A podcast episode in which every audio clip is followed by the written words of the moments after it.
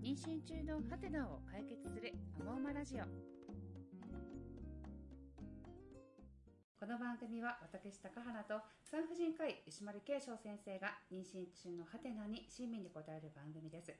今回は聞きたいけど聞きにくい産後の夜の生活についてお話をお伺いします石丸先生よろしくお願いいたしますはい出産してから皆さん一定期間を置いてから性行為を再開されるかと思うんですけども吉村先生再開して良いと分かる目安などあるんでしょうかはい、あの子宮口が閉じてええばい菌が入らなくなるということですねああもし子宮口が閉じないうちにはいセックスをしてええその時にばい菌が子宮の中に入りますと子宮子宮や卵管が癒着してですねその先不妊症になったり流産しやすい体質になったり子宮外に妊娠妊娠の原因になったりすることがあるのでで子宮口が閉じて、えーそのばい菌が入らなくなるというんですねで大体は1ヶ月半ぐらいだと思うんですけどええね、だから1ヶ月ぐらいして産後検診に来られる時は、ええええまだ出血性の織物がある人も結構いらっしゃいますああで大体1ヶ月半ぐらいするとえ大体良くなるようですけどもえうんだからどちらかというと2ヶ月ぐらいは開けとかれた方がいいかもしれませんあね、あ結構な、ねはい期間がありますねじゃあまあ1か月検診があるとすればそのその時に5が出る方は少ないということですよね、そうですねそれをうねん聞く人のが少ないんですよそも そもどうでしょうかってお風呂はいいですかまでは聞かれますけどね、えでも思い切って聞く人もいらっしゃい ますその時はそのように言いますけどね、えああなるほど、本当に数が少ないですね、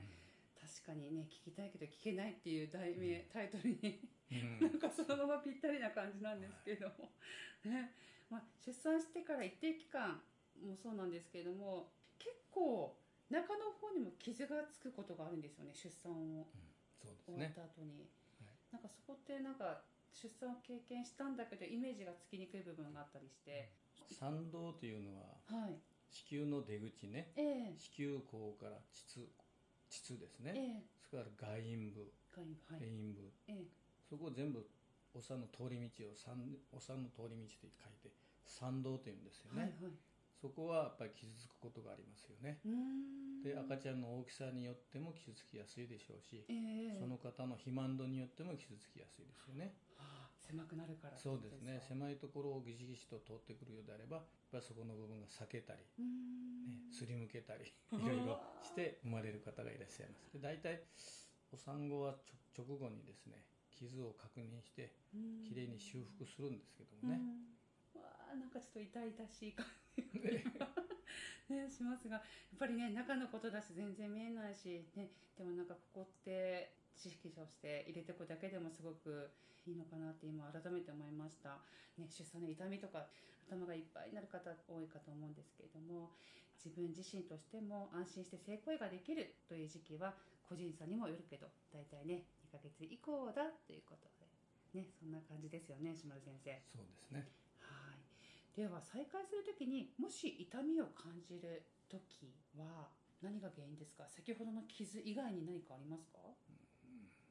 あの、久しぶりにその性行為を行うということですね。ねこれはし症状の時も一緒でしょうけども、ね、そしてあのい一つには精神的なものもありますよねえあー大丈夫だろうかな、うんで怖さがあると緊張するからうん痛いんですよね、なるほどえそれからあのやっぱりその久しぶりにすることによってですねえあの傷がどうかという心配もあるでしょうえしう、んなんていうかな広がりが悪いんですよへえあんだけ広がってうん閉じたんだけど広がりが悪いってこと悪いです、しばらくしてないわけですから、ああすごいはい、だから痛く感じる方は結構いらっしゃいますよ、うーんやっぱりそうですよねなんか怖がったりこうやって不安だったりすると、ねやっぱり分泌物も減ったりうんしてくるのも関係あるってことですかねうそうですねーんね、なんかねママにとって出産してからの生活ってやっぱりもう本当に精一杯でお子さんのことでですね、性行為なんて考える暇もね余裕もないというか、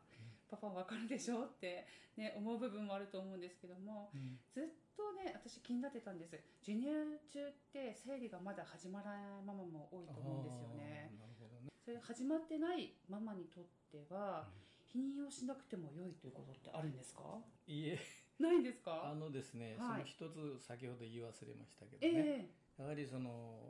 お授乳中のお母さんというのはですねはい妊娠しないようにできてるんですよへだからあの今の赤ちゃん今育ててる赤ちゃんを大事にしなさいということなんですねえはい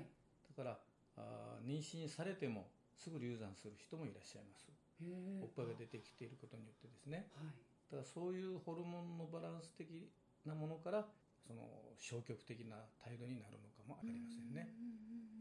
ううんうんうんんうそんの妊娠についてですけどもねいつ排卵が起こるかわからないわけですよええ生理が始まってなくてでもですかはいはい、えはいえすごい大体排卵した後に生理って始まるんですよええ排卵した後にはいだから排卵した したから生理があるわけですから生理がある前に妊娠しやすい時期が来るわけですからああだから生理がないまま妊娠しましたって言ってね外来に来られる方もいらっしゃいますあだから最終月経はら、うんって聞いたら「いえ分かりませんそのまま妊娠したみたいです」とおっしゃると、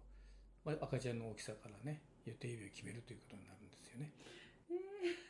私のその考えだけかもしれないんですけど、はいなんか生理が来て排卵日っていう、まあ、順番的に、今牛丸先生おっしゃったみたいに排卵日が終わって生理っていう感覚がなかったので、すごいびっくりしました、更年期の時とか思春期はまた別ですよあ思春期の時はですねはいあの女性ホルモンの中のね2つあるんですけどええね、あの排卵しないままでも月経が起こることがありますうーんこれは卵胞ホルモンっていうホルモン小文字で言えばエストロゲンっていうんですけどえね、えこれだけが出ていて排卵はしていないとあーでそれでも何ヶ月の1回はあー生理があるというのねへえでそれは見かけだけの生理であっえてえ本当の意味の排卵した後の生理ではないんですよねだけど成人女子の場合はおーはい普通はあのそういう更年期とか思春期じゃない場合は排卵した後に月経があるわけで すねへえすごいもう納得ですだからあの授乳してても避妊をせずにもし、ね、成功した場合に、ね、妊娠することがあるんですね勉強になりましたやっぱり性行為する時って家族計画もあるだろうし気をつけないといけないっていうこともね大きくあるかもしれないんですけどもし心配なことがあれば大体あの産婦人科ですとかは出産して1ヶ月1ヶ月半ぐらいもうお付き合いが終わるわけではないんですけどなんかあんまり相談しにくいかなっていう方も多いかと思うんですけども